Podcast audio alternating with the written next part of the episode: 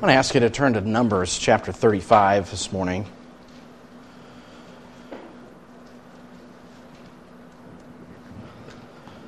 Numbers 35.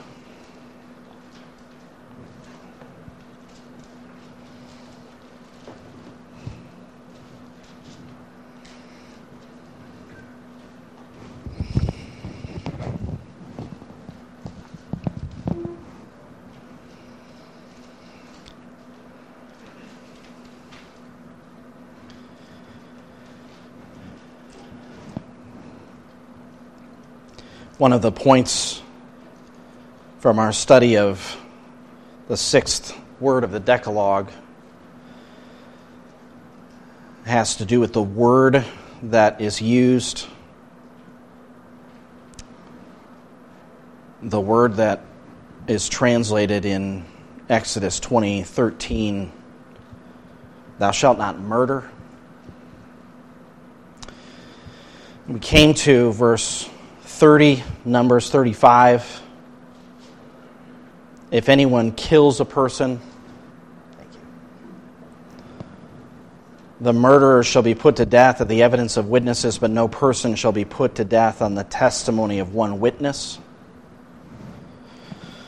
And I mentioned that the word that is used there in Exodus is used almost exclusively of taking another person's life unlawfully. Only once is it used in the context of capital punishment, which is here. And there are several verses, several words rather, in verse 30 that are translated either put to death or kill or murder. We've got multiple words in the Old Testament for the taking of life. And this is in the context in Numbers 35 of the city of refuge. The city of refuge is a place where if you took the life of another person accidentally, you could go to that city of refuge and the judges could determine, decide, based upon witnesses, whether or not it truly was a case of accidental death, involuntary manslaughter, or in another case, if the person was not worthy of death, those judges would be able to determine in that place. And that verse specifies Verse 30 No person shall be put to death on the testimony of one witness. So this has to be a fact. The person has done what uh, it is claimed that they have done, that they've murdered and taken life. Now, one of the concerns that I mentioned during the course of the message last week was just that with regard to murder, with regard to the taking of life, there is a concern in Scripture, not just of how that sin impacts the family of the one who died or other people, friends, but for how that sin relates to God and the purity of the nation in which that sin has been committed. I made the statement at the beginning of the message last week that our nation has shattered this commandment.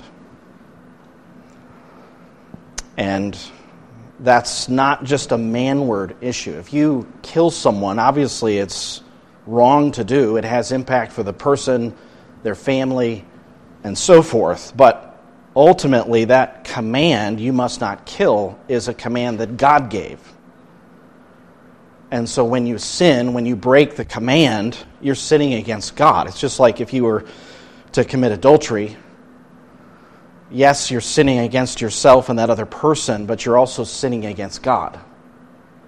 And we don't tend to think in terms of that sin against God. But David in Psalm 51, remember when God convicted him of his sin, he said, Against you, you only I have sinned. He was emphasizing the reality that he'd sinned against God. Now, this chapter not only deals with that issue and provides for, in the case of an accidental death, a place for the person to run and be and be safe. But let's keep on reading. Look at verse 31. Moreover, you shall not take a ransom for the life of a murderer who is guilty of death, but he shall surely be put to death. Okay, so there isn't another possibility of how that is to be dealt with. Verse 32 You shall not take ransom for him who has fled to his city to refuge, that he may return to live in the land before the death of the priest. So you shall not pollute the land in which you are, for blood pollutes the land. And I think the idea there is, of course, bloodshed. When someone's blood is shed, when someone is killed, blood pollutes the land, and no expiation can be made for the land for the blood that is shed on it, except by the blood of him who shed it. That's the only way that recompense can be made, that justice can be served. Blood must be shed. Now, God obviously can govern that, but He's given human government the responsibility to do that. Genesis chapter 9, following the flood, whoever sheds man's blood by man shall his blood be shed. That's an authorization, not just of mayhem and revenge, but for government to deal with that crime. And notice what he says Verse 34 You shall not defile the land in which you live, in the midst of which I dwell, for I, the Lord, am dwelling in the midst of the sons of Israel. So there's an additional reason for Israel's sake that God dwells in this land. This is the holy land because God dwells there, and this land was to be kept pure. And to shed blood, to murder, was to pollute the land. And he says no expiation can be made. In other words, there's no recompense that can be made except dealing with things in the way that he specified. And I think you could see in Scripture multiple times where God avenges bloodshed. God Himself. He either specifies that it must be done or He Himself does it. When Jesus was speaking in the Gospels, to the Jews in his famous denunciation of the Pharisees, the scribes, the hypocrites, as he calls them. He says, Behold, therefore, behold, I am sending you prophets and wise men and scribes. Some of them you will kill and crucify, some of them you will scourge in your synagogues and persecute from city to city. Then he says this, so that upon you may fall the guilt of all the righteous blood shed on earth from the blood of righteous Abel to the blood of Zechariah, the son of Berechiah, whom you murdered between the temple and the altar. Truly I say to you, all these things will come upon this generation. In other words, payday someday. All of that bloodshed, that innocent blood that was shed, the, the, the spokesman who came from God to preach to the people, when they killed them, and you can look through the Old Testament as far as what was done to prophets. But when they were killed for just declaring the Word of God, God says there's going to be a response to that. Psalm 106, verse 34, chronicles the coming of Israel into the land and their failure to do in the land what God told them to do in that holy war. Psalm 106, it says, They did not destroy the peoples as God had commanded them to because of the sin in the land. That's why Israel was sent into the land because of the abominations that were going on in the land of Israel. Israel was to go in, Israel was to conquer. But instead of doing what God said, they did not destroy the peoples as the Lord commanded them, but they mingled with the nations and learned their practices and served their idols, which became a snare to them. They even sacrificed their sons and their daughters to the demons and shed innocent blood. The blood of their sons and their daughters, whom they sacrificed to the idols of Canaan, and the land was polluted with the blood. So part of the pollution came from their false religion, from their idolatry. And God, in His justice, was going to deal with that. He did deal with that in the days following Manasseh. In 2 Kings chapter 24, I referenced this verse. Jehoiakim is the king of Israel, but God sent Nebuchadnezzar against Israel. He also sent Chaldeans, Arameans, Moabites, Ammonites. It says in 2 Kings 24 So he sent them against Judah to destroy it, according to the word of the Lord which he had spoken through his servants the prophets. Surely at the command of the Lord it came upon Judah to remove them from his sight because of the sins of Manasseh. This is several generations prior. Why? It says, according to all that he had done, and also for the innocent blood which he shed, for he filled Jerusalem with innocent blood. And it is a sobering thing what the end of that verse says. It says, and the Lord would not forgive.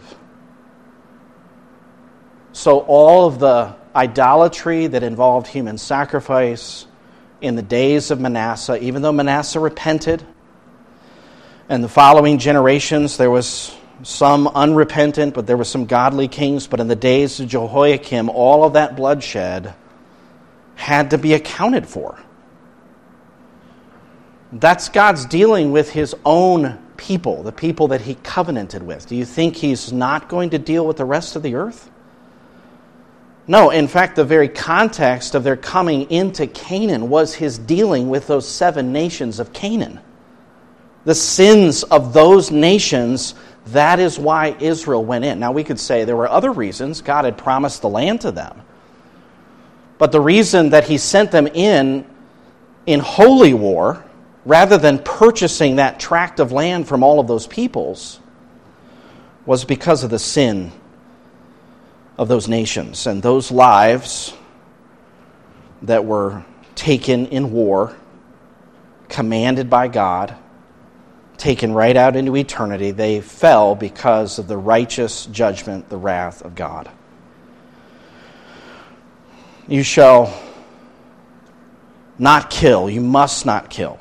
I think the command, as it's stated, as it's translated, thou shalt not murder, as I've said, the word is broader than that. And while we would certainly say the command forbids murder, it also protects the sanctity of life. There's not a distinction in the law, although there would be a distinction in punishments. There's not a distinction between murder and manslaughter. That word covers both. Both are forbidden. Murder with malice aforethought would have a different consequence. That would be manslaughter. Excuse me, than manslaughter. Murder would be the person would be capital uh, put to death, capital punishment. Someone who had killed someone accidentally Without malice aforethought, they could run to the city of refuge, they could have mercy. That command is just by way of review. The sixth word, you must not kill, uh, does not apply to the lawful taking of life. I already referenced the issue of just war, also capital punishment, also self defense, and it doesn't have anything to do with the killing of animals. And we began to consider that that sixth word, you must not kill, not only prohibits the unlawful taking of human life, but it also prohibits the sins of the heart that lead to it. And I almost don't want to state it that narrowly, but I hope you'll understand that this commandment, you must not kill, as Jesus applied it, Jesus applied it in a way that I think we need to remember the whole law uh, uh, is written, and actually the reality of the law is, is that it's spiritual. When, when, when God said, You shall not commit adultery, he wasn't talking about just the act of adultery. He was talking about the sins of the heart that lead to that. And so when God said, You shall not murder, or you must not kill, certainly that applies to murder. We didn't even consider the ways in which the Bible details circumstances in which murder occurs, even if the person is not the person, so to speak, who holds the sword, there can still be responsibility. In other words, the command protects the sanctity of life. But if there is malice aforethought, but that malice is not actually, the person is not themselves taking the sword, that they may still be responsible. I think we understand that. I'll just give some context to hopefully uh, draw that out. Uh, Thomas Watson, in his work on the Ten Commandments, described 10 ways that people can murder. Most of these are from Scripture. There's murder with the hand, where someone themselves takes a sword, as Joab did, and killed Amasa. If you read that story in 2 Samuel, it appears that Joab, who had been the commander of the armies of Israel under David, but now Amasa is because Joab has lost his position. But Joab is still among the military elite and Amasa had served for Absalom for a period of time, that Joab takes matters into his own hands literally and kills Amasa. It was envy, it was jealousy. This man had taken his position. There may have been other motives as well, but he murdered him with his own hand. He came to him and grabbed his beard and took him, and as a friend would, it looked like he probably was going to give him a hug, but instead he took a sword and he killed him. There's also in Scripture murder that can take place in the mind. We've already talked about that. But can my words, or can a person's words, lead to the taking of someone's life? What did Pilate ask? He said, What accusation do you bring against this man, referring to Jesus? And they said, if this man were not an evildoer, we would not have delivered him to you. Now, they couldn't justify that he was actually an evildoer. The only thing they could claim was that he claimed to be the Messiah, which he was. But it was their words that took him to Pilate, and we'll consider Pilate too, but it was their words and their charge against Jesus that eventually led to his death. Now, we know God was sovereign in that, but it was their words. Can false words spoken of someone else lead to their death? Yes, false witnesses. And even beyond that, you can see sometimes in our world that words themselves lead to the death of other people. In 1994, you may remember the genocide in Rwanda. A newspaper article following that time produced a story called Hateful Words, a War Crime. There were two groups of people. There was a minority, the Hutus, and a majority, the Tutsis. And they were at odds with one another politically. And on April 6th of 1994, the president, who was a Hutu, was, his plane was shot down, and it was said to be the other tribe that did it. And so they began responding to uh, this other tribe with violence, and for about three months, there was violence perpetrated against this other tribe. And part of what was going on during that time was not just the barbaric warfare between those two, but there were radio stations and at least one newspaper that were producing words to promote the violence. There were two radio stations. One was called Radio Machete, another one was called Hate Radio. That's what they became to be known as. And they were promoting violence against this other tribe, and the result was 800,000 people in just three, three months lost their lives. What was the cause? Well, you would say that people who actually picked up machetes or picked up guns or whatever were responsible for the murder. But what about the people who were on the airwaves telling people to take the lives of their fellow citizens? And that's why eventually three media executives were arrested and charged with committing and inciting genocide, war crimes, and persecution. The judgment was, and I'm quoting here, you were fully aware of the power of words and you used the radio, the medium of communication with the widest public reach to disseminate hatred and violence. without a firearm, machete, or any physical weapon, you caused the death of thousands of innocent civilians. Murder with the tongue, promoting it. Watson says you can commit murder with a pen. Remember David's letter? He had done everything that he could to try to get his sin with Bathsheba covered up. But in the end, when he couldn't, he wrote a letter. And he sent that letter by the hands of Uriah himself to Joab. That letter said, Withdraw from Uriah when you go into battle. Now, the Lord identified the exact sword because he said to David when Nathan came and rebuked him, he said, Why have you despised the word of the Lord by doing evil in his sight? You have struck down Uriah the Hittite with the sword, have taken his wife to be your wife. Well, how could that be true? David didn't do it. David just gave the letter. Joab was the one who withdrew, but it wasn't even Joab who killed him. What does the Lord said, say? It says, You killed him with the sword of the sons of Ammon. David was not the direct actor in terms of taking Uriah's life, but his, it was, he, was, he bore the responsibility. It was David who wrote the letter, it was David who caused that to happen. Jezebel wrote letters in Ahab's name and sealed them with his seal.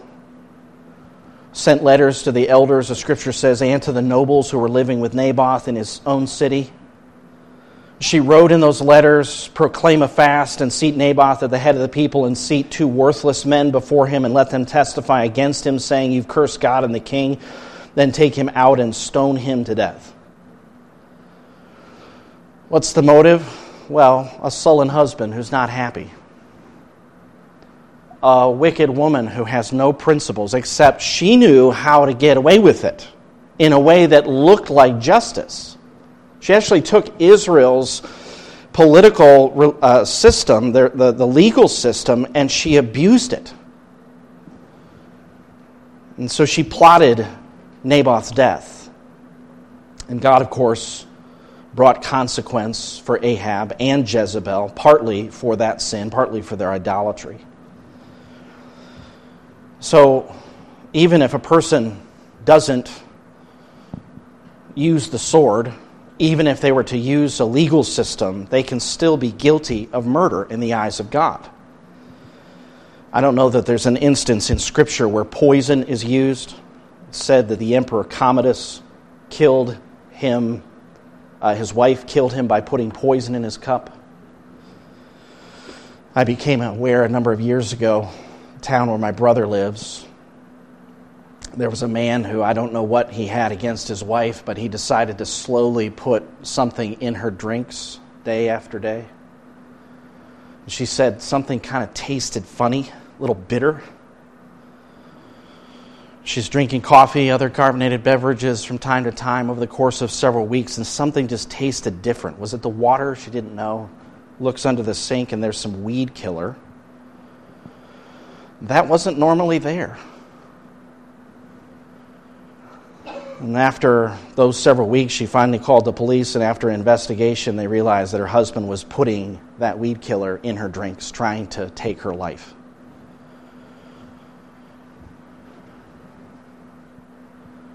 That was more direct.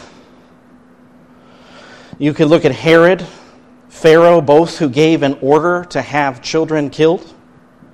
Herod was after Jesus. Pharaoh, of course, was after subduing the nation of Israel, but using the political system to accomplish your will, putting people to death by means of commands, oppression. Remember in 1 Samuel when Saul attempted to kill David? Not just throwing the spear, he did do that, but prior to that, here's how he tried to kill David You can have my daughter to be your wife.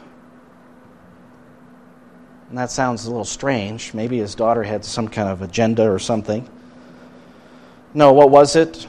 Well, Saul said or thought in his heart, the scripture says, My hand shall not be against him, but let the hand of the Philistines be against him. So here's David. He's fighting the wars of Israel against the Philistines, and to put a bigger target on his back, he gives him his daughter. And even at another time, gave him a task to prove his worth that actually sent him into a, a, a battle with the Philistines. This is a manipulation of circumstances to put someone in harm's way. Remember Paul when he stood before Stephen? He says in Acts chapter 22, verse 20, when the blood of your witness Stephen was being shed, I also was standing by, approving and watching out for the coats of those who were slaying him. Was there responsibility there? Yes. Paul recognized that he was partly responsible for the death of Christians, not because he threw the stones, but because he was there. He was approving, he gave his voice. And Pilate, remember, tried to wash his hands of the blood of Jesus.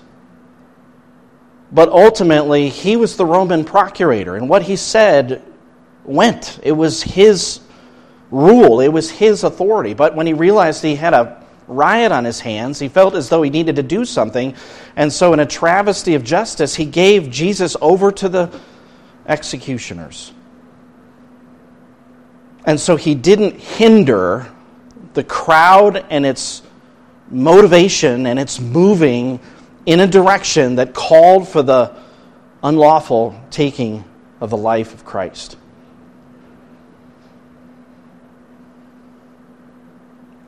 In Deuteronomy chapter 24, verse 6, the scripture says, No man shall take the nether or the upper millstone for pledge, for he taketh a man's life to pledge. These are two stones that ground, ground grain. And if someone owed someone money, those stones were valuable enough that they could be taken as a pledge.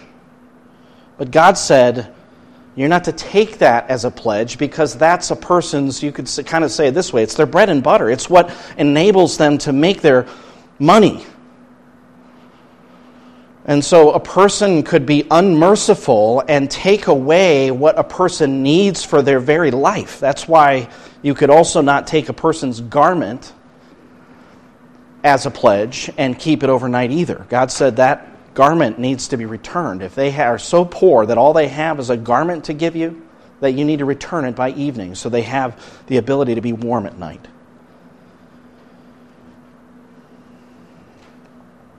What about a judge who has someone who is a criminal worthy of death come before him and he refuses to execute judgment and lets that criminal go free, and then that person that he let go free does what he did before?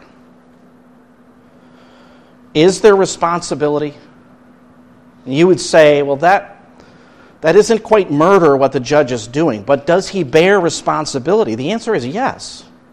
Would he be charged with murder? He's not complicit in the murder, but the fact is he was the one who allowed that one to go free. We could think of many other ways, but I'm trying to draw out, and I think Watson did a helpful thing in that he drew out other possibilities in which someone is responsible for bloodshed. They may not be the one who used the sword, who pulled the trigger, so to speak, but there's a responsibility there before God. And I, just by way of application, is this, this whole subject raises, of course, an issue for us of how we think about murder. We certainly see it in our nation, we see it in our world. Does it bother us? Does it weigh on your heart when you hear of bloodshed? We could get so accustomed to this that it really doesn't matter so much to us. It's just part of the daily news.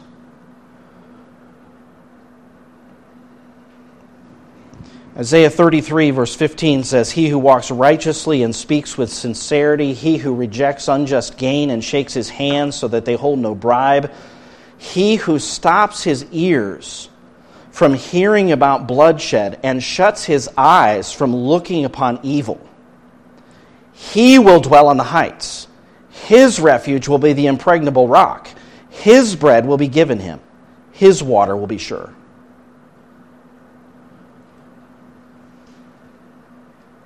The idea of when you see something horrific, you want to turn your eyes away. You don't want to see that. You don't want to hear about it. What is going on in our world and in our nation today is not a turning away of the ears, it's not a turning away of the eyes, it's actually a looking straight on, in some cases, smiling about it.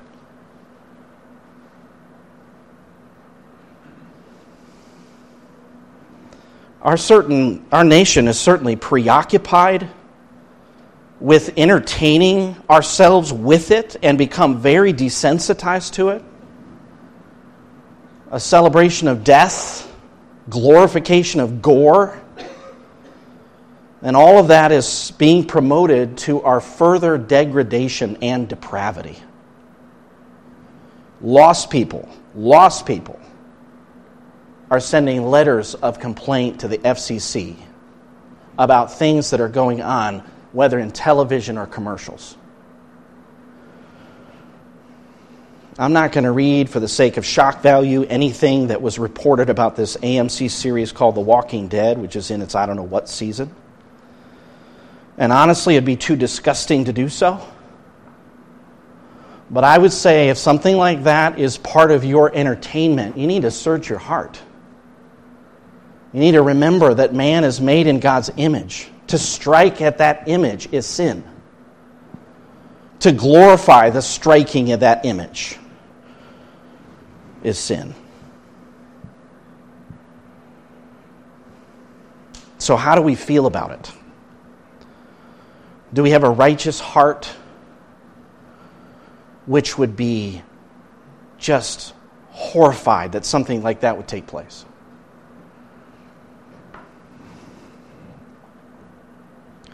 We could talk about entertainment. We could talk about video games.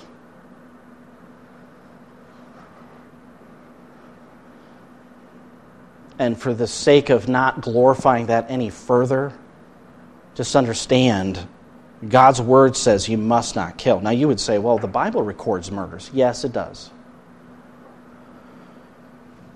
And in the context that it does, as it does, we also have the very same context that says you must not, and there are consequences. This certainly applies to killing the unborn.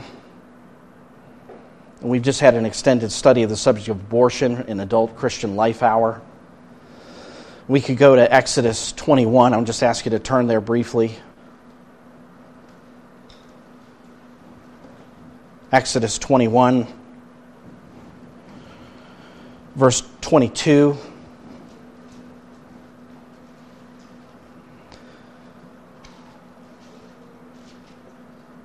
If men struggle, verse 22 says, Exodus 21, if men struggle with each other and strike a woman with child so that she gives birth prematurely, yet there is no injury, he shall surely be fined as the woman's husband may demand of him.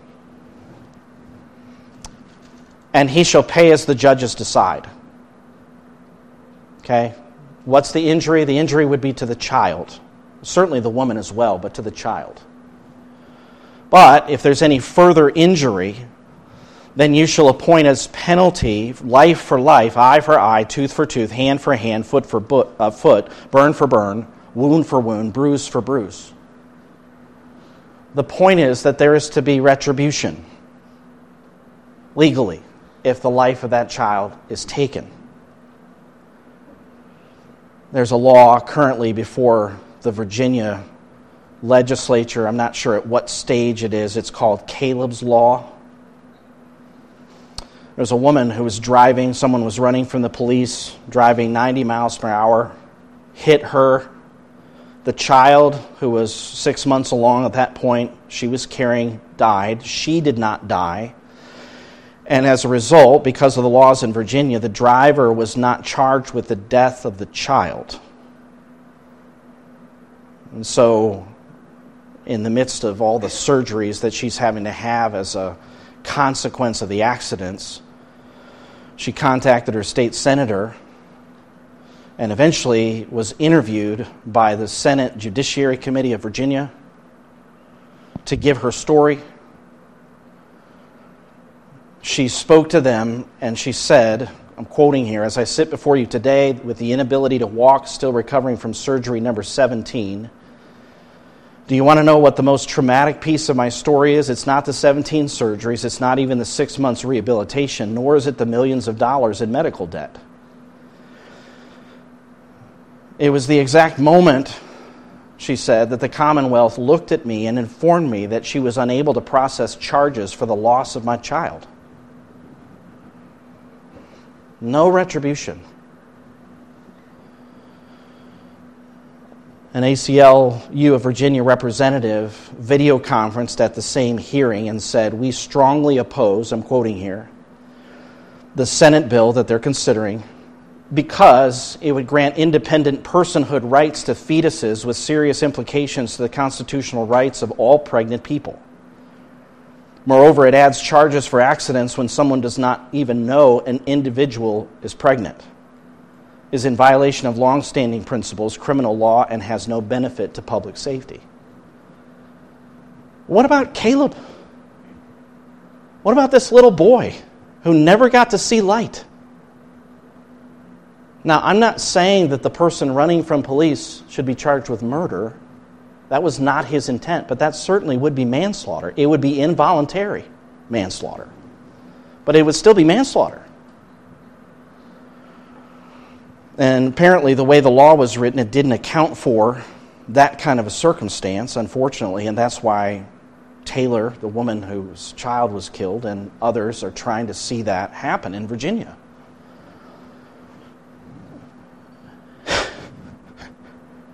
Exodus covers that. God already covered that. If they would just see what God has said and judge justly. We could consider euthanasia, which is so called mercy killing, the act of putting someone to death who's suffering from some incurable, distressing disease. Sometimes in this country it's called physician assisted dying, and I don't know if you're aware that we have multiple states in our nation where it's permissible, according to the law. But there's a God in heaven who has said, Deuteronomy 32, See now that I, I am He, and there is no God besides me. It is I who put to death and give life.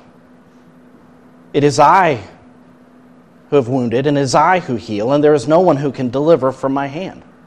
God's the author of life, He's the taker of life. If you take life into your own hands in that way, unless you're human government and you have a just cause to do so, you're doing something that's a sin against God. And no, we don't want to see the suffering of loved ones. But does God ever ordain suffering? Yes, He does. Does He have a purpose in doing so? Yes. We read Job, we read many parts of the Scripture, and we say, yes, even, even in this world, someone suffering from a debilitating, painful disease, living on for years, is that God's purpose and will? Sometimes it is. Not doesn't make it easy. But I can't take God's prerogative into my hands. Certainly the commandment you must not kill or you shall not murder applies to suicide, which you could call self murder, termination of one's own life. It's just as wrong to kill yourself as it is to take someone else's unlawfully. You are made in God's image. God does have a plan for your life, and He's sovereign over your life. It's not your right to take your life. There's something larger at stake, and it does have to do with the image of God and God's purpose for your life. One writer said, Well, the Bible never explicitly condemns suicide, and that, that just means, I'm not saying the command doesn't apply, it never says just that. He said every instance of suicide in the Bible is directly associated with a sp- person's spiritual collapse, from Saul to Judas. The biblical attitude toward human life is so affirmative that an explicit condemnation of suicide is unnecessary. Its evil is self evident. Saul, Ahithophel, Zimri, one of the kings of Israel, Judas.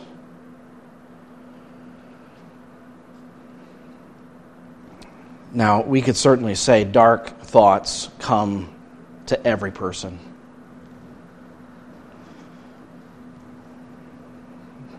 You can be hopeless. That is, you can be in a situation where you don't see reasons for hope. But God is a God of hope. And for someone to conclude that there is no hope is really to deny the existence of the God who is the God of hope. God can restore beauty for ashes. God can totally change a circumstance around. And I would just be cautious, careful, if someone were to express that desire to take their own life to you, that you ought to take them seriously. You ought to get them some help right away. You ought to tell them it would be wrong to take your life, it'd be sinful to do so. It is. But don't just leave it there. Tend to them or help someone else who can help them. Tell them. You matter to God. You matter to other people. You might not think you do, but you do. And you'll also answer to God. And I would hate for the very last thing that a person does in this life to be an act of disobedience to God. there is hope. For Elijah, there was hope. Remember, sometimes people call Elijah the suicidal prophet. Turn to 1 Kings chapter 19. He was not suicidal. 1 Kings 19.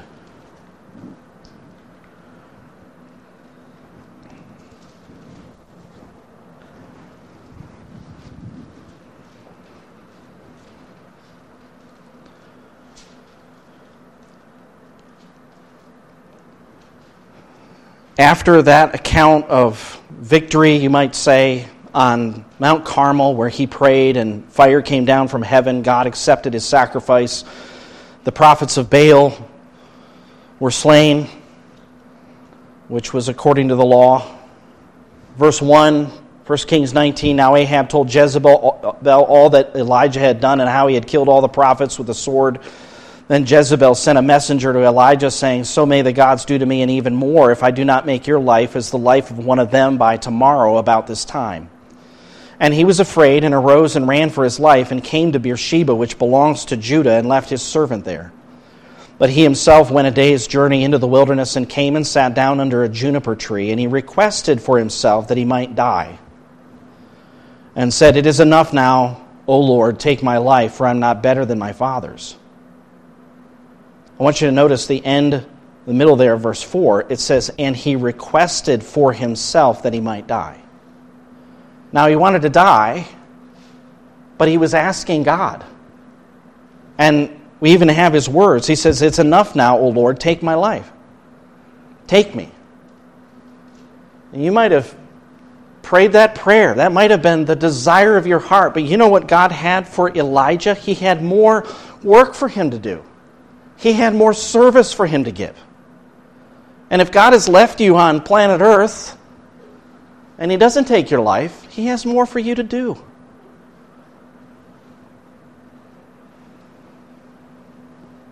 What did Elijah need? Well, in part, he needed sleep. That's apparent. He slept for a while. He needed food. God gave him that. And he needed restoration. He needed care. And God, in His mercy, cared for that prophet. And God, in His grace and mercy, will care for you too. Would you come to Him? Would you look to Him? No, Elijah was not suicidal. He wanted God to take him home, but if God didn't take him home, there's something else that God had for him to do. And in Elijah's case, it was to get some help. He gave him Elisha to come alongside and pour water on his hands, as the scripture says. And now here's someone who takes the mantle literally and serves the Lord and follows the generation of a mighty prophet with another mighty prophet generation by the power of God. But no, it's, it's a sin to take your own life. And again, I would say if dark thoughts come to you, or you know those dark thoughts are coming to someone else, and they express that to you, even have already communicated how they're going to take their life, that, that person just needs help and they need hope. I'm not just talking to the world here, I'm talking to God's people. I can't say that those thoughts are only outside. No, they're inside. And sometimes when we face them, we need someone to come and minister God's word to us. And if you ever got in that circumstance, please reach out. Don't take that all to yourself. Don't let those dark thoughts continue. There is hope. There's hope. There's help. God gives grace. Some of us could testify. Circumstances in our life seemed hopeless. How did God turn them around? God did turn them around.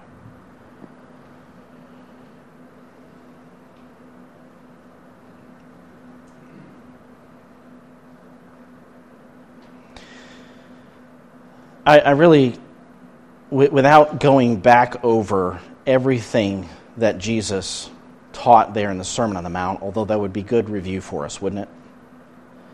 I just want to consider the issue of this murder in the heart. Sinful anger, hatred, hate filled words and actions. You must not kill, thou shalt not murder. Jesus, as he applied that, he dealt with the spirituality of the law. He he applied it to those things that are either said that come from a heart of hatred or even the anger itself, the bitterness, the heat, the passion. Jesus said, I say to you that everyone who is angry with his brother shall be guilty before the court. The idea is liable in a court of law just for that internal attitude. That, in and of itself, is sin. As the pastors, Christian teachers who formulated that Westminster Confession that has been repeated and used in other confessions, they, they looked at this commandment. They said, What are the sins forbidden in the sixth commandment? The sins uh, forbidden in the sixth commandment are all taking away the life of ourselves or of others except in the case of public justice, lawful war, or necessary defense, the neglecting or withdrawing the lawful and necessary means of preservation of life, sinful anger, hatred, envy, desire of revenge, all excessive passions. And they went on. There were more applications. But this command goes to the heart and it deals with those sins that, if they are allowed to fester and grow in the heart, yes, they could result in actually taking someone else's life. This is what someone called the inside out rule. It's not just the things that are done outwardly, it's the things that are done inwardly. And even if they never come out, there's still sin that takes place. That's why John says in 1 John that whoever hates his brother is a murderer. And so, anger is one of those things that when we have it in our hearts, unjust anger, it's not intense displeasure against sin, it's intense displeasure of, because I'm selfish, I want something, somebody else has done something to me, and my anger is seething. Or maybe it's just settled and nobody else sees it, but it's still there. One writer described different kinds of anger. He described it in terms of irritability, And I'm just going to read his words here. This is David Powlison from an article called Anger in Action. Irritable, irritability is anger on a low simmer. Do you live with someone who is easily set off, or are you grouchy? Okay, so we have to ask that question of ourselves. Another kind is disagreeability, arguing. He says arguing is the disagreeable he said, she said of interpersonal friction. Anger is the emotion that inhabits interpersonal conflict, and it takes two for a fight. Bitterness expresses how anger can last a long, long time. People recycle old hurts, nurse grievances, and grudges and never get over it. Violence expresses the sheer destructiveness of angry behavior. Anger can hurt, destroy, and even kill, finding pleasure in afflict- inflicting pain. Then he describes passive anger, which hides behind surface appearances and beneath conscious awareness. As long as it's undetectable by the person who is angry, it remains inadmissible and unaddressable. And then he addresses self righteous anger as well, which he says enjoys the empowering feeling of getting in touch with honest emotion and expressing it freely. It feels good to let it out, and it often gets results. Are you angry? Are you an angry person? Have you been wronged? Have you been sinned against? Are you nursing a grudge? Are you living in bitterness? Proverbs says, He who is slow to anger has great understanding, but he who is quick tempered exalts folly. A man's discretion, Proverbs 19 says, makes him slow to anger, and it is his glory to overlook a transgression. Ecclesiastes 7 9, do not be ang- eager in your heart to be angry, for anger resides in the bosom of fools. Ephesians 4 31 and 32, let all bitterness, let all bitterness, which is resentment, the idea of nursing grudges, and wrath, which is rage or intense feeling of anger, and anger, which is that state of anger that sometimes is long standing, and clamor, which is shouting in anger. And slander, which is abusive speech or speaking of, of, of, others. Let all bitterness and wrath and anger and clamor and slander be put away from you. Put it away. Along with all malice.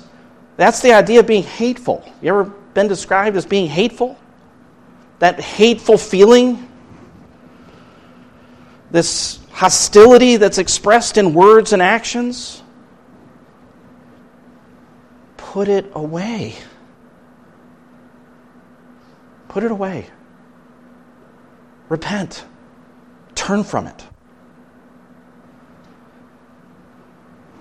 You say it's hard. Yes, our flesh is wicked and sinful. And our father, prior to God, was a murderer himself.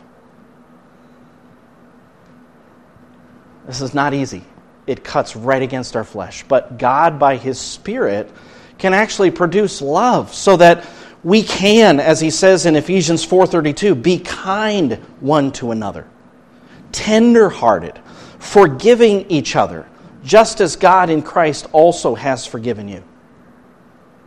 Those things are to be put away. Why? Yes, they're the seeds of murder, but they're also sinful in and of themselves. we know that we have passed out of death into life, John says, because we love the brethren. He who does not love abides in death. Everyone who hates his brother is a murderer. And you know that no murderer has eternal life abiding in him. If you follow the argument there, John is not talking about the actual physical murder of another person.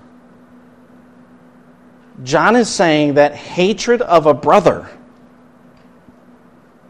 if there's hatred in your heart for a brother and it continues on, if it's not repented of, he says that person who lives that way, that's their life, they don't have eternal life. That's one of the signs of eternal life when you find yourself loving other people.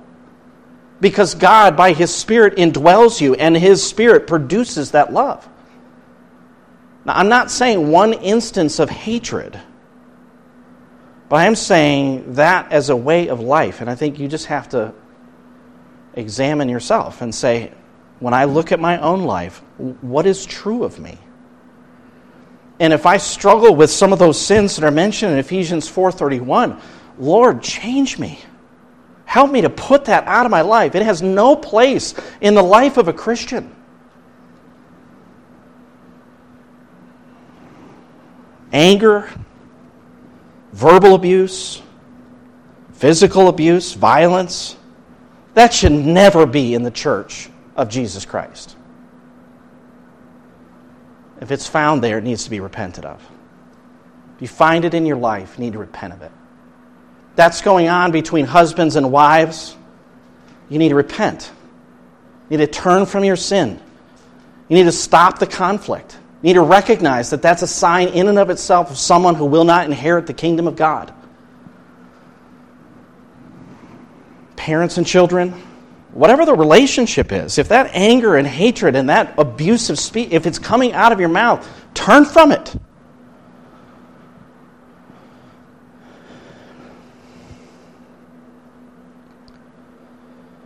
One way that can motivate you to do that is to consider how merciful God has been to you. Why should I forgive the person who's wronged me? Because God has forgiven you for all of your sins. All of them. And if you're holding on to the things that someone has done to you, whether someone in your own home or somewhere else, if you're holding on to those things and you're not forgiving, you're not seeing the mercy of God to you. You're not acknowledging it. You're not believing it. Because when you realize the enormity of mercy that has been shown to you, it makes it a lot easier to forgive other people. I'm not saying it's easy. It's not easy because of our flesh. And I, I, I'm not a betting person, but I would, I would say that there are people in their heart right now, and you're just wrestling am I going to forgive? Think about God's mercy to you. Think about His mercy and how, how kind He is to not hold those transgressions against you. How wonderful it is that He is willing to wash them as white as snow, cleanse you from all your iniquity, not hold those things against you. Would you be willing to turn that corner today in your life? Jesus died for us because the Father sent him. The Father is willing to forgive.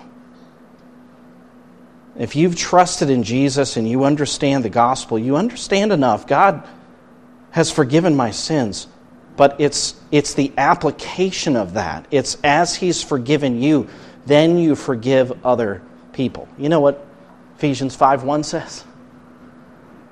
So be imitators of God. God is forgiven. Be an imitator of God. May the Lord help us. What did Jesus say? Blessed are the merciful they will receive mercy. Let's pray.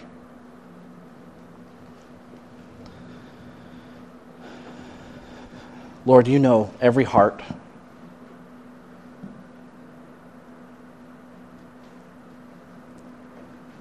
And you're the you're the only one, Lord, who can apply this truth in the right way.